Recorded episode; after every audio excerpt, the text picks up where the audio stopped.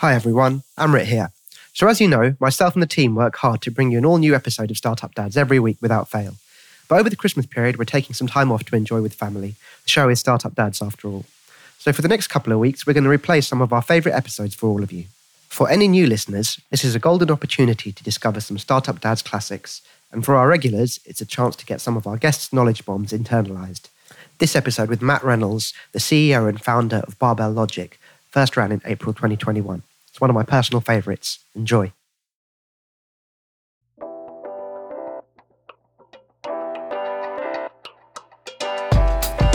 Welcome to Startup Dads, a podcast about the highs and lows of building a business and raising a family at the same time. For more information about the topics we cover on the podcast and other Startup Dads related content, you can follow us on Twitter at Startup Dads Pod.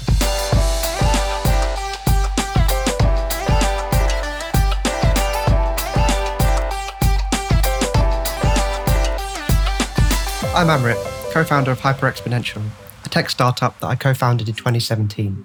It's grown from a two person team working out of my kitchen to a profitable business with several large clients and more than 20 team members across London and Europe.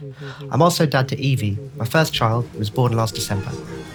I'm absolutely delighted to say today that I've got Matt Reynolds with me on the podcast. Matt, can you introduce yourself and tell us a little bit about what makes you a startup dad?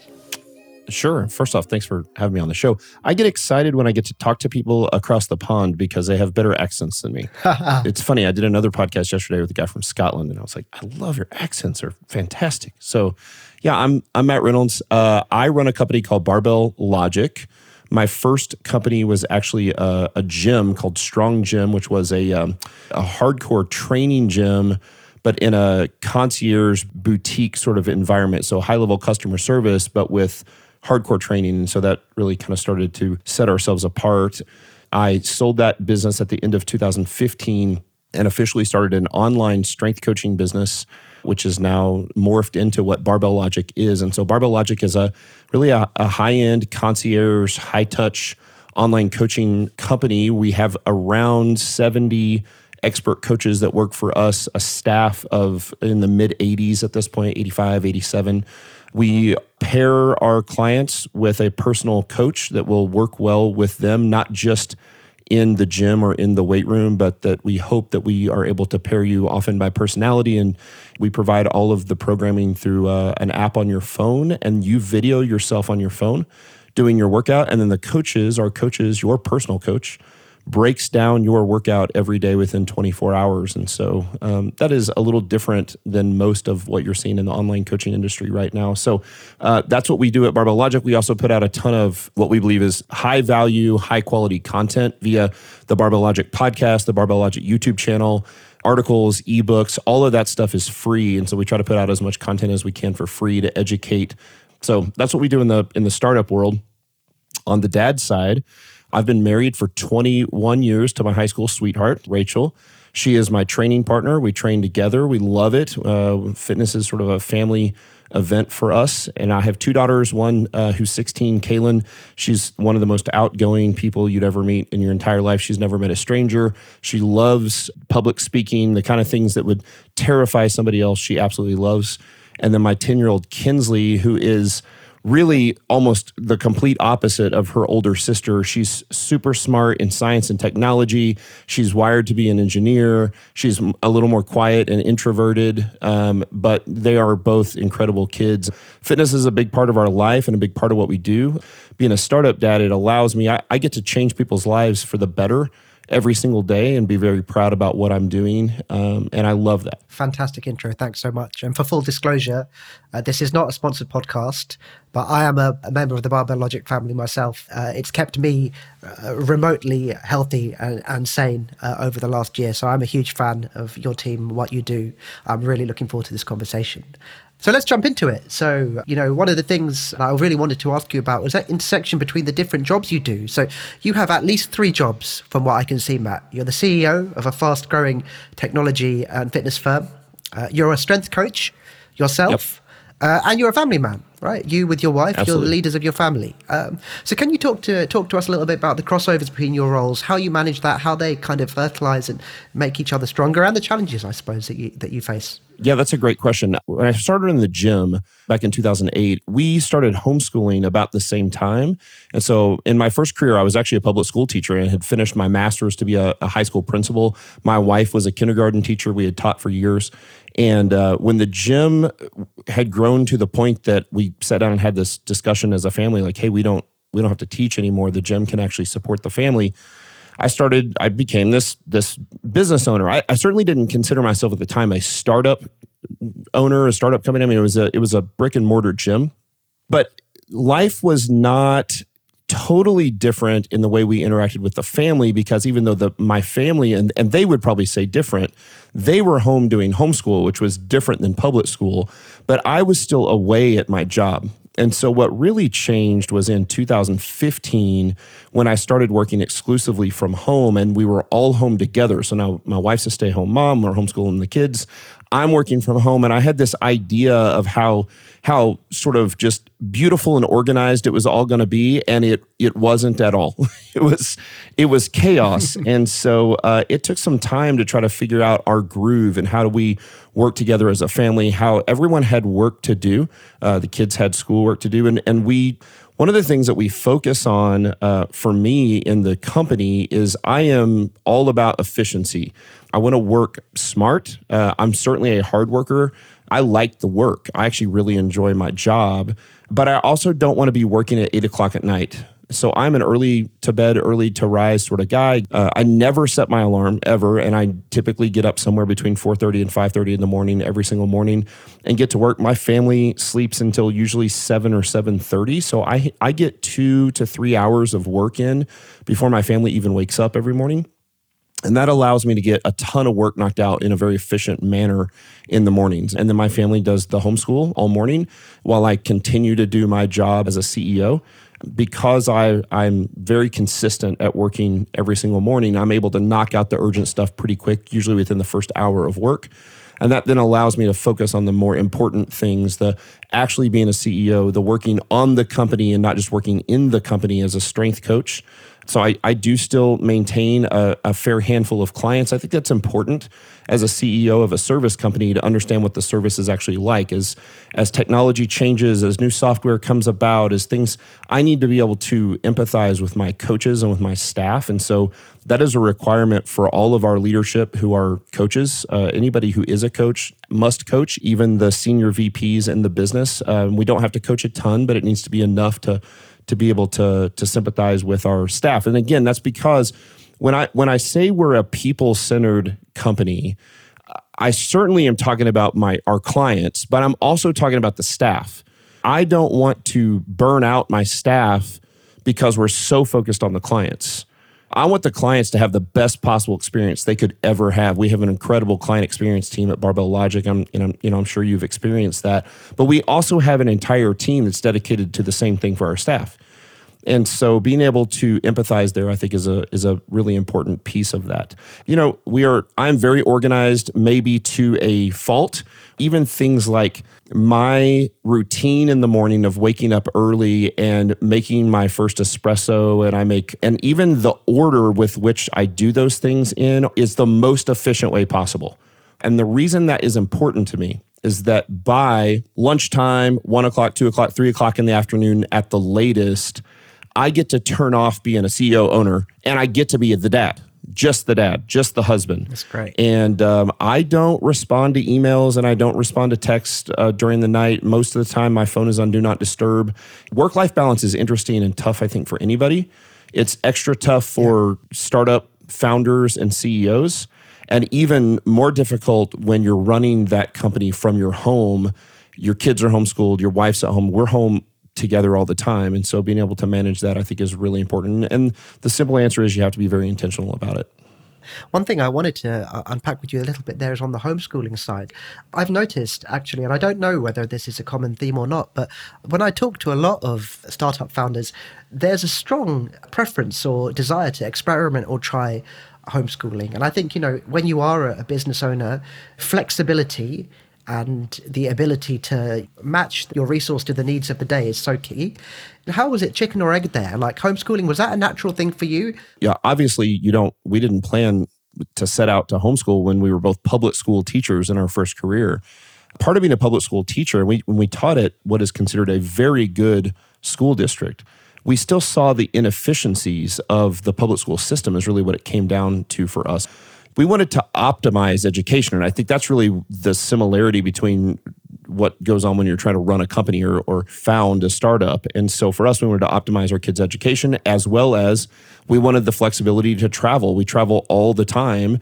And when you run an online business and you homeschool your kids, you can continue to run that online business no matter where you are in the world.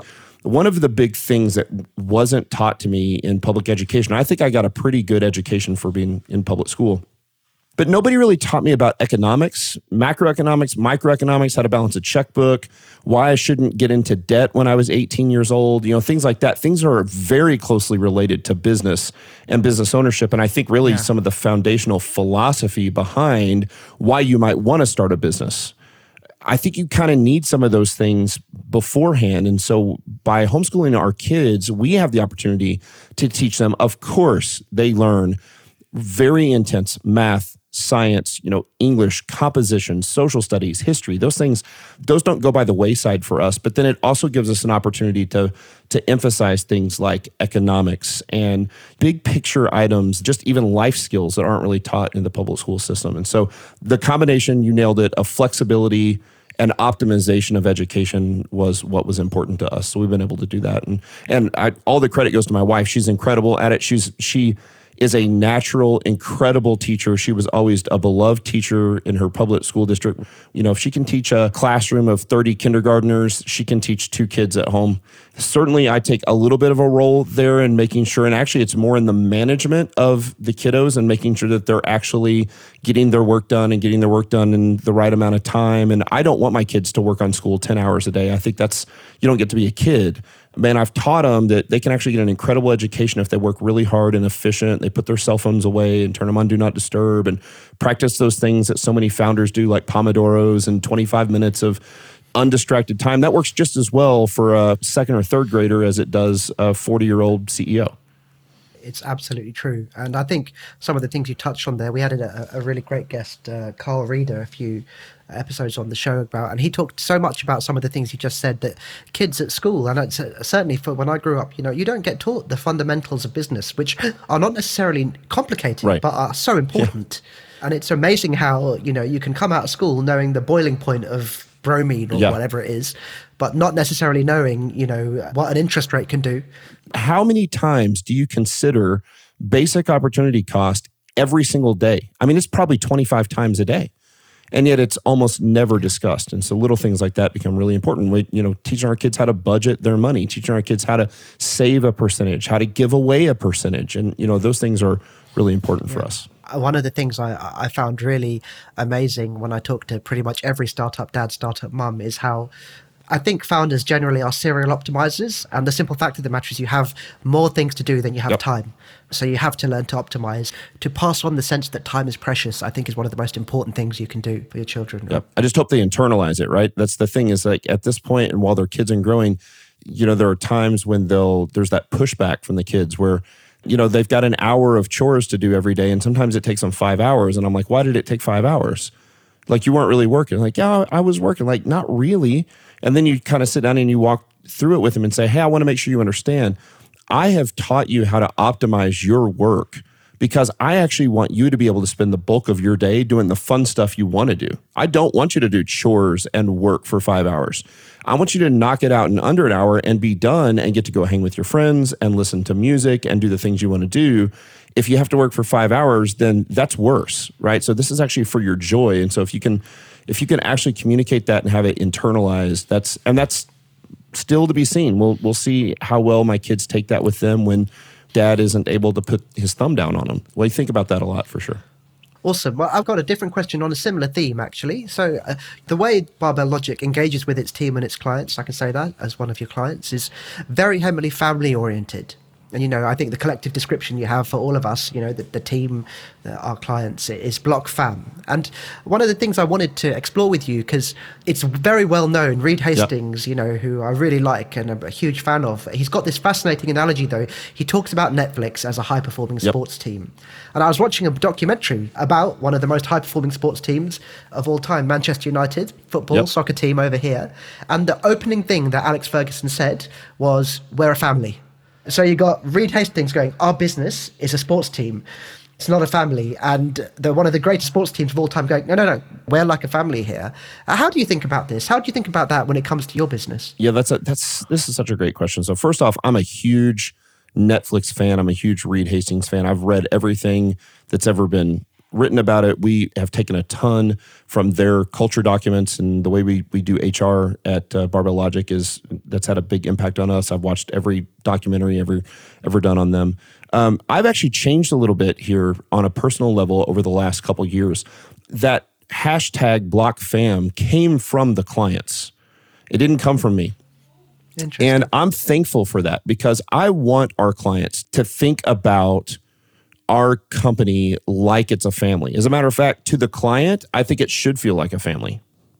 To the paying customer, if they feel like it's a family, boy, you've you've hit a home run on the on the community or culture. That that's huge. I want my staff to think about it like a team. The difference between a family and a team, and what Reed Hastings talks about, is that we are a high performing team and we absolutely will go to war with each other. And I don't mean that, I'm not throwing that word around. It's not the same thing as war, obviously, but like you're willing sure. to fight hard battles together in this team, but it's always for the good of the company. And when we start to think about things in that way, in that the way Netflix describes it, was what's what's best for the company is almost always what's best for me as well but it is not an unconditional love relationship among your staff. And you're lying if you say that it is. If you have a consistent, you know, if if you have a family member that you love and adore and they struggle with drugs and alcohol and they're constantly in and out of rehab and they can't take care of their kids and they're you still love them unconditionally because it's your brother or sister or daughter or whatever. But if that's the same case and it's your employee, you fire them right? You, try to get them help and you and you treat them right, but that's that's so it's not you're lying if you say that you're truly a family as a staff. You're not truly a family as a staff. I am a big fan of founders not being greedy with equity in their company. I think it is a wonderful thing to be able to offer equity and stock options to your high performers, to your top managers, executives, VPs, stock options to your staff, because then you feel more like a partnership because you actually are a partnership. You're, we're partners. I don't want to be thought of as the boss. I, I am thankful for the opportunity to lead this incredible team. We have an incredible team, and that's the way I speak about the staff is the team. We speak about the clients as a family because one of the things we're trying to do with our clients is we're trying in online coaching creating a family like community culture when you never see someone in person, right? You're being coached by a guy who lives in the Midwest and you are 4,000 miles away or whatever. I mean, you're not even close, you know? But our job is still to help create and cultivate a relationship, a professional, but but very friendly family-like relationship between you and your coach. Your coach's job is to continue. We want to support them. We want them to find lots of joy and value in their job at Barbell Logic, but it's their job to perform.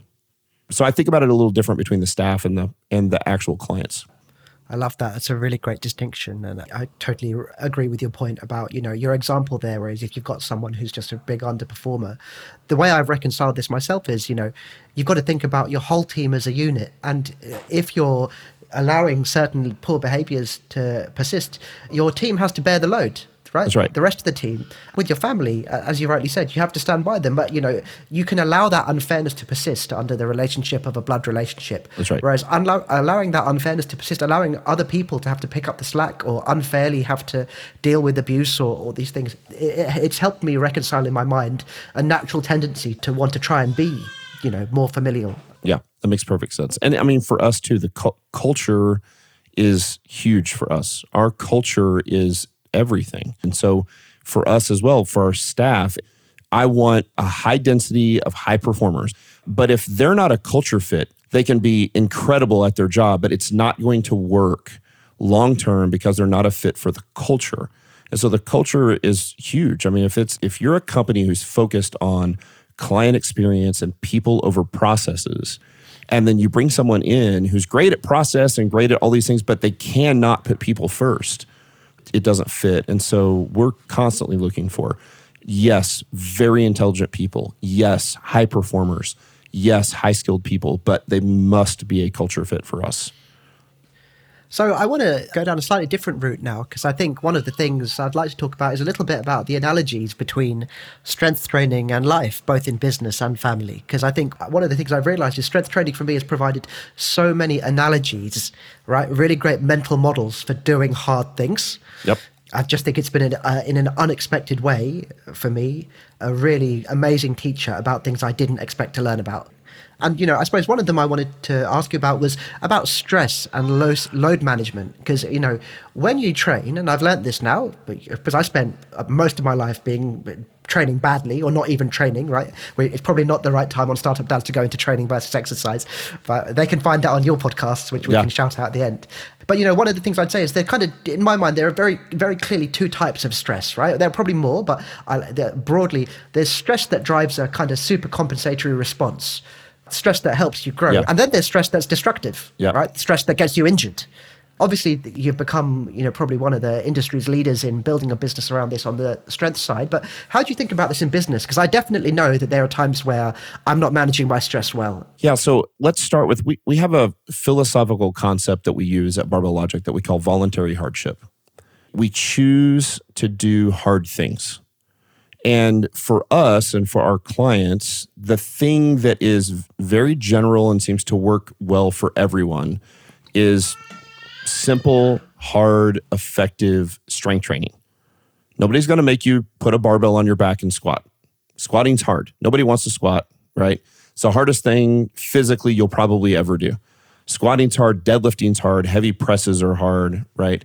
But that squat, especially that thing about putting a barbell on your back and making the weight go up a little bit every time, it's so hard. Now, again, I want to be clear. It's not hard in the same way a family tragedy is hard. It's not hard in the same way of having to get shipped off to war is hard. It's not, right? It's voluntary hardship. You're choosing to do a hard thing. And so when we do that, when we choose to do a hard thing and we choose to be refined by it, as a matter of fact, when we choose to do hard things, I think the natural sort of flow or the natural impact is often that we are refined by that voluntary hardship.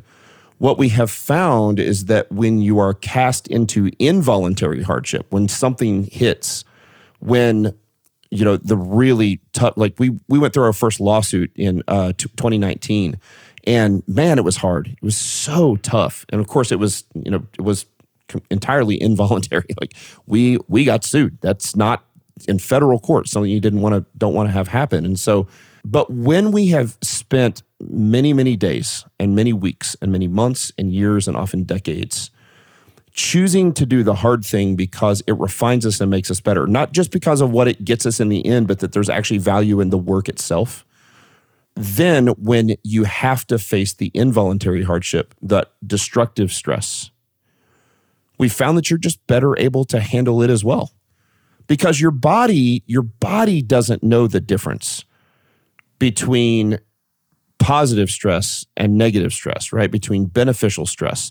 This this thing that we do in the weight room where we actually what you're doing when you go do a little more than you've ever done before you do a little more weight on the squat or a little more volume or a little more tonnage or whatever that thing is it's actually breaking your body down a little bit that's what it does. And then your body adapts to it. It responds and adapts. This is this has been well documented in the literature for 100 years now. Well, the same thing happens in business. So we push like the status quo is not okay for us in business ever.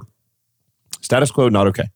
You don't grow when you're complacent, right? And so we are constantly pushing to do things quickly. We are pushing to do it right uh, another one of our core values and core tenets is that we always choose rightly, whether it's best for us or not. Like we choose what's right what's morally right, what's ethically right. Like we're going to do the right thing. That doesn't mean that we've always done or made the right choice. Like sometimes you look back in hindsight, 2020, and you go, mm, I, I screwed that one up. But if we're constantly choosing this hard thing that refines us, both on a very simple, simple physical level in the weight room, but also in the business where we've decided we want to be an industry disruptor, then what we're doing works because like it uniquely works because it's uniquely different and it's uniquely hard and other people haven't been able to do it. And so we pursue that with everything we've got. We ferociously pursue that. And then when the lawsuit hits or one of your star employees leaves or family tragedy hits or whatever the thing is, it doesn't make it easy. It just means that you have now trained to learn how to deal with hardship. And so I believe you are almost always refined by voluntary hardship. I believe you can be refined by involuntary hardship, but a lot of people are not. Yeah. But the ones who have the best chance of being refined for the better through the involuntary hardship are the ones who have chosen a daily walk of voluntary hardship to prepare for that. Life is peppered with some of those some of those tragedies and some of those involuntary hardships. And so, and your physical life is the same. So you train in the gym to be better and more resilient and more anti fragile. And then one day when you get COVID, you handle it better. One day when you get cancer, you handle it better. You know how to fight the, the hard physical fight, just like you learn how to do the same thing in the mental, emotional, social, managerial, business world. It works exactly the same way. I love that. It's a fantastic uh, uh exposition on the analogy at HX, we talk a lot about it, this isn't going to be an easy place to work. We didn't want to make an easy place to work. Yeah, it's fun. That's right. It's fun and it's challenging and it's uh, many things, but it's not an easy place to work. And you know, gearing yourself up for the fact that you're you're going to join somewhere hard and it's going to be worth it. You're going to grow, succeed, and be happy. These things matter to me. You know, for me, if I can align that in every single team member we have, then the business just sorts itself out. That's right. Yeah, and I really love your analogy there that you talk a little bit about reflecting on the challenges you're going through. Because Ray Dalio, I think, from Bridgewater Associates, he talks about one of the greatest things in his view that distinguishes people is uh, people who grow is that if they can reflect on their pain. Yep. And reflecting on pain is really hard. And look, all of us, I'm sure, have been through things in our lives that we'd never, ever want to reflect on. But what I found with strength is you reflect on the little bit of pain you went through every day, right? You, you do your training, you watch yourself stand up and sit down with a weight on your back, and you go, oh, that looked terrible, right? I'm going to reflect on that and you learn. And actually, that cycle of kind of reflection and adaptation uh, is a really great thing to groove in business, in strength training, in life, and it, all of those things can teach you a little bit about how to build a framework to, yeah, to do that, to groove that, uh, and use it to get better. One of his Dalio's quotes from Principles, I think from his book, he says, uh, "Never underestimate the power of a good cleansing storm."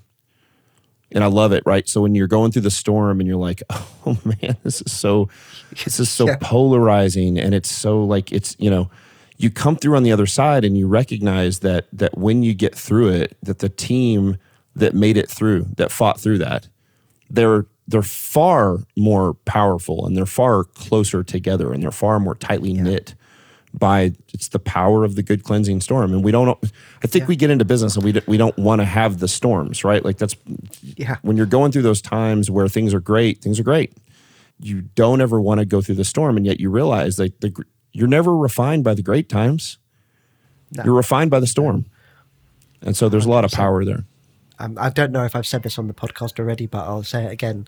I um, heard a really great quote by um, Ben Horowitz, who's a big venture capitalist in the States. Yeah. He was asked the question what's the difference between the founders who've built billion dollar businesses, $10 billion businesses, and $100 billion businesses? And his answer was very simple. He's like, it's not complicated, it's just the amount of pain they can tolerate and That's go right. through. That's right. Yeah. He's like, probably to build a billion dollar business, yeah, you need a fair share of luck, uh, lots of hard work, lots of smarts. But you know, you, what growth? Growth that comes from pain, right? That's right. um, yeah, his book, his book, The Hard Thing About Hard Things, I've read probably 10 times at this point. It's one of my favorites. It's um it's actually cathartic for me at this point. Like when we're in the cleansing storm, I go back and read The Hard Thing About Hard Things. As a matter of fact, that entire family tree that really came from Andy Grove. So Andy Grove is one of the, you know, who was a yeah. known as one of the best managers of all time. Has a book called High Output Management. So for your for your listeners who are founders, that is a that is an absolute must read. High Output Management. Yeah. Um, you know, he trained this young manager John Doerr, who then wrote Measure, Measure What Matters about OKRs, and it's completely changed the really the world uh, of the way you set about setting goals and actions and metrics and those sort of things for companies like Google and Apple and Amazon. And then from there, you you actually have the tie back to Horowitz and and Marc Andreessen, and those guys are now together in A16Z, and and so you see this family tree of these founders who get it, founders who I think would be, you know, like certainly I would I take any of those guys on my board of directors. I'm probably will Oh, never have the opportunity to have that, but they are light years ahead of me at this point. But there's so much to be gleaned from that family tree, and so uh, there is a there's a lot of power in the tough stuff, in the pain. Yeah, I totally agree about the catharsis of, uh, of the hard thing about hard things. Uh, I feel emotional when I read that book, uh, Yeah. particularly the last bit about the struggle. Yeah, I totally get it. yeah, absolutely. yeah. So, and yeah, A and Z, if you're listening, two brilliant startups right here. Yeah, that's right. Uh, brilliant. Um, so, uh, a slightly related question then: How do you plan for peaking and recovery at work? Because I think you know, I don't know if you feel this. I've noticed now that naturally, I have cycles, whether I like them or not, where I know I'm in the zone, and I, you know, one of the things I'm worst at, absolutely worst at, is recovery. I'm just terrible Yeah. at it. Right. Um, how do you do that, and how do you kind of integrate family life into that cycle? Yeah, it's a it's a tough question. It's a it's a great question.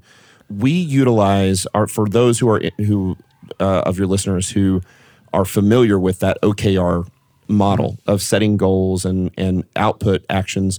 We have adapted that to us in, in something we call the game plan GAM. So it's goals, actions, and metrics. And we have game plans for the year in every major category of our business. We have them for the quarter and we literally do them every month as well because I think in a tech business, you move so fast. Quarterly feels like way too slow, right? My accountants get my financials back to me on the 12th of the month of the following month. And I'm like, this is so far. I mean, 12 days is the month ended 12 days ago. Like, I want the financials the next morning, right? Which is not possible. And so we move pretty fast. We're always pushing hard. But when we have those times where we have like a major launch of a of a product or service, and the team has all worked hard. One of the things we've worked really hard with with our in our HR department, which I hesitate to even call it an HR department because it's really an advocate. Our HR department is an advocate for our staff. And much like Netflix, we have flexible paid time off, unlimited paid time off, but you are absolutely expected to take it. It's not, hey, you- there's two weeks of vacation. It's like when you need to get away and go to Mexico or go do whatever you need to do to, to free the bandwidth in your brain, you have to do that. And so we do look at work. We have those times built in that are like deloads, what we call deloads in the training world, right? Where you work really, really hard and you're doing more weight and more volume than you've ever done in the weight room. And then at some point, you have to take a step back and let your body recover. And the same occurs for us and for our staff. For me, and this is just for me, and I'm, I'm really only speaking to my experiences, that my best ideas for the business moving forward almost always occur on vacation. It's when I'm not in the day to day operations at all for a week or 10 days or two weeks that I come back and go, oh my God, I just got this. I, I can see now this little pivot that needs to occur, this addition that needs to come in. And it's it's not coming back and turning the business on its head. It's like you you see it's it comes back to that optimization.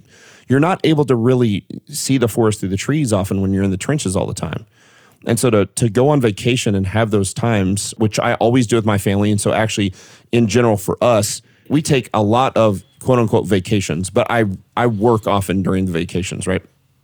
When I'm really going to unplug, about every other vacation, I take one just with my wife, and then the next one I take with my wife and my kids, and we go back and forth. So actually, my wife and I in February we went to Mexico. We go to Mexico a lot, and all unplug, really unplugged from the business. And what I mean by that is not that I'm a slave to the work. I won't be a slave to the work. I won't do the online coaching. I won't be in the day to day operations. But because I love this company and because like how could you how can you literally take your mind off of it?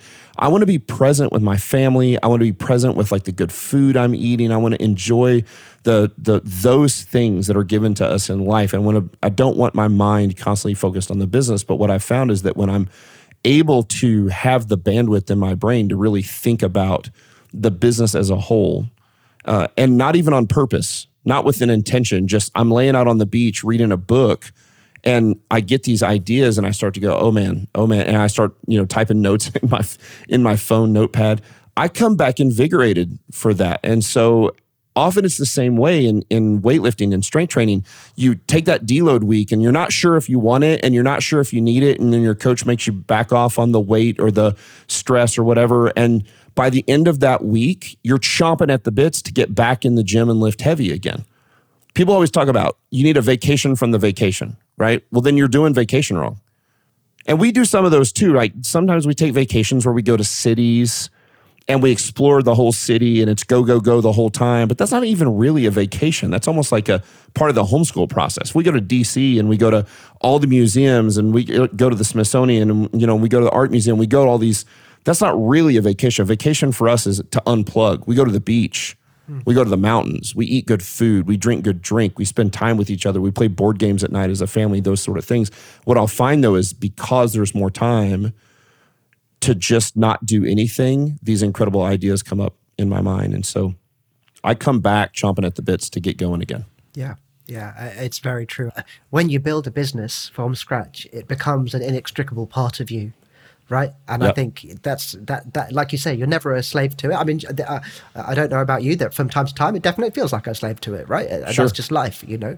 But um, I totally agree with you there, uh, you know, about that idea that you just clear the fog out a little bit, right? That's and right. All of a sudden, you see things you didn't see before. Yeah. Well, well put. Uh, Matt, one last one. One of the things I'm really interested from you. So, you know, Barbell Logic, you coach and you have some world-beating athletes in your as your clients and in your team, right? I, if I can be eighty percent as strong as Nikki Sims, yeah, that's a great goal for me. Yeah, you can tell Nikki. Maybe Nikki will listen to that. Nikki coached me a few years ago. What the? Can you tell me about some lessons you've learned from your clients about high performance at work and home, or your team? Sure. Uh, so I would like to redefine high high performance for people who are listening and they know I'm a strength coach. It's not really for me. It's not actually about the weight that they lift right? Now, it is on some level. We're a strength coaching company. and The company is called Barbell Logic. We're trying to improve force production. Like those things do really matter. But we have some really high performers who are not in the top 10% of the world's population in strength. And the thing that that high performers all seem to have in common is their ability to focus and get stuff done focus is really what it is, right? People who are able to really focus and turn off the other stuff. So that idea of understanding the difference between what's important and what's urgent and being able to put your mind and your eyes and your actions focused on the thing that is important to accomplish the goal. That is the commonality among the founder that has started what becomes a billion dollar business or whether that's the world record holder in the squat or the deadlift or the world's strongest man. The commonality across all of that is the ability to focus and get stuff done. And first off, I would love to take all the credit for that. I'm I am really good at that, but I think I'm mostly good at it genetically. And the reason I say that is because my brother, who runs a a very large or owns, he's actually mostly retired now, not in the day to day operations, three years younger than me, and owns a, a one of the world's largest uh, insurance software companies. Uh, he has the same ability. Now we work really hard on this thing to make sure that we're able to to focus and get stuff done. But I definitely do not have ADD.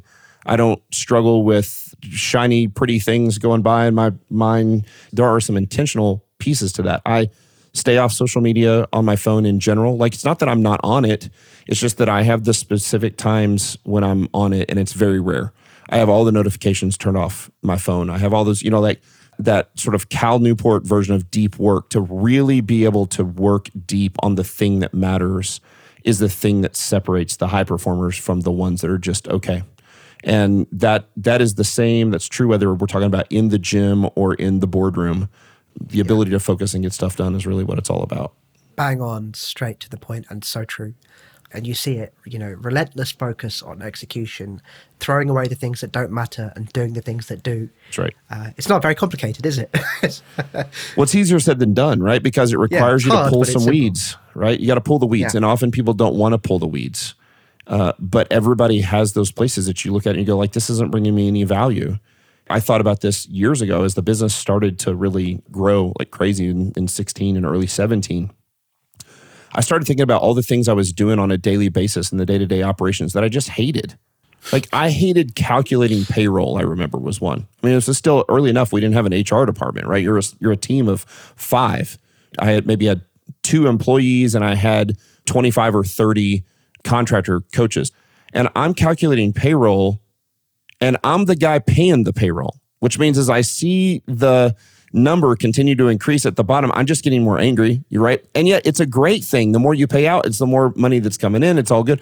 And I started thinking like, why am I calculating payroll? I'm running the, I, I own the company, right? So that was one of about 25 things I immediately, like literally that was on vacation.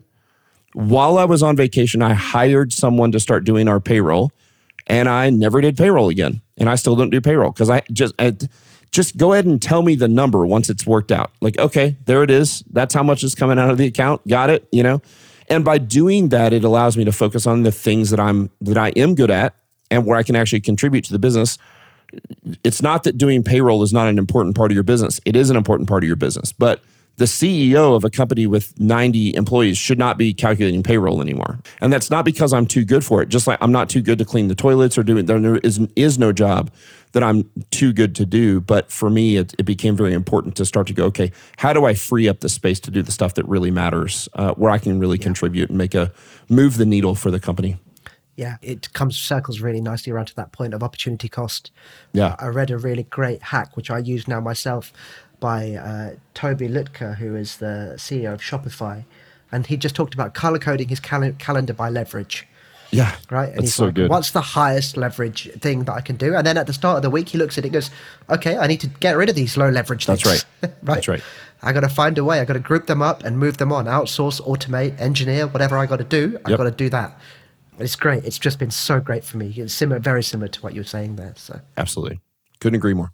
Well, Matt, look, what an amazing episode. Uh, I wish we had another two hours to keep this going. I'm going to probably harangue you at some point again to come sure. on the show again uh, as Barbell Logic continues to grow and thrive. Um, let's wrap up, I suppose. What's the biggest lesson that you've learned from your journey in entrepreneurship that you want to pass on to your kids? Oh, that's good. That work ethic matters, that what work gets us, i.e., the paycheck, isn't the goal but that the work itself can be the goal, that the work itself is refining, that there's value in the work. Uh, the paycheck's great. Don't get me wrong, right? It's, it's just like with strength training. For us, everybody wants to look better. There's nothing wrong with wanting to look better. But if looking better is the sole reason for doing the physical work, you've you've missed the mark, right? We do the work to improve quality of life. What we do in the gym improves our quality of life it helps us perform better physically, mentally, emotionally as a as a dad, as a husband, as a business owner. Those things all matter far more. And the you know natural byproduct of that is oh by the way we also get to look better. Work is the same way. Like you do work and yeah you get paid for the thing and the and the pay is awesome but that's not the goal. The goal is to is to love the work is to understand the refining process of the work. Like that there's power in that my old podcast partner used to call it, he called it my Protestant work ethic. He was like, You're just too deeply rooted as a Calvinist, man. To, and I don't know that that's what it is. I just, I, I enjoy it. Now, listen, there was a time in my life when I had a job, when I was a public school teacher, when I had other, that I hated the work.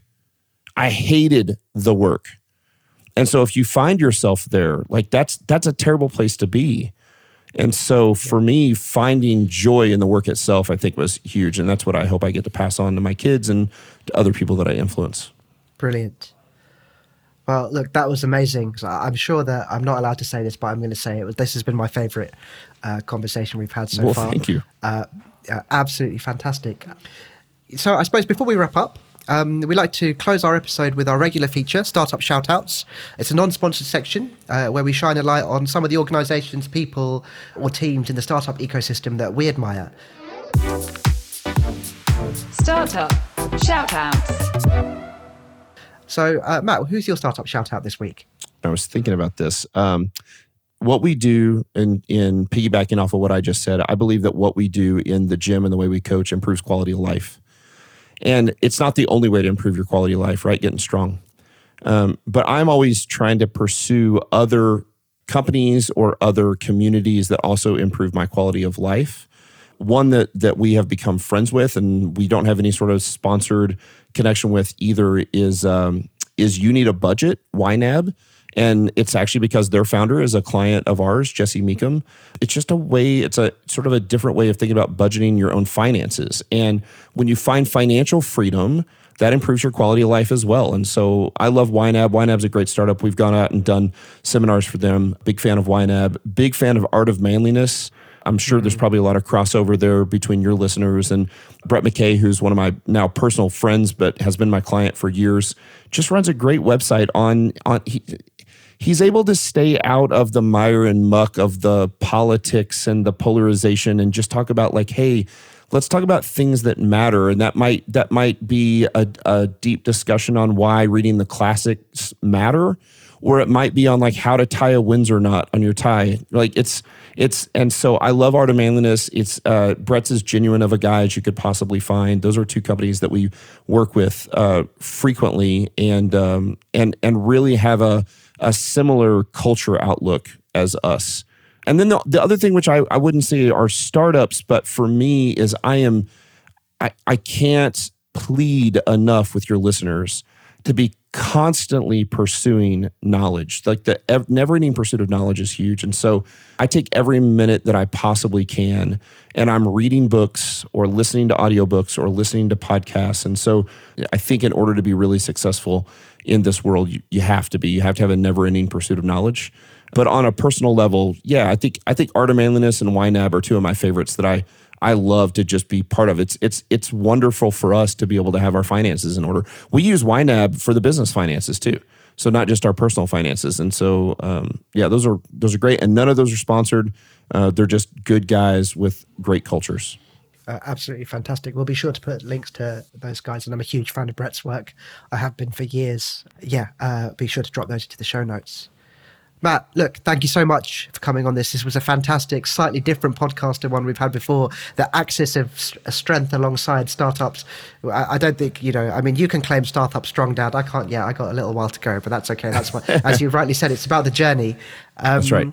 Is there anything you'd like to shout out, uh, you know, from Barbell Logic, uh, you yourself, before we wrap sure. up? Sure. Yeah. I mean, this is what I, I like to tell people is what I, it's always awesome to be able to try to, I would love for your listeners to be members of that block family and be and be online coaching clients.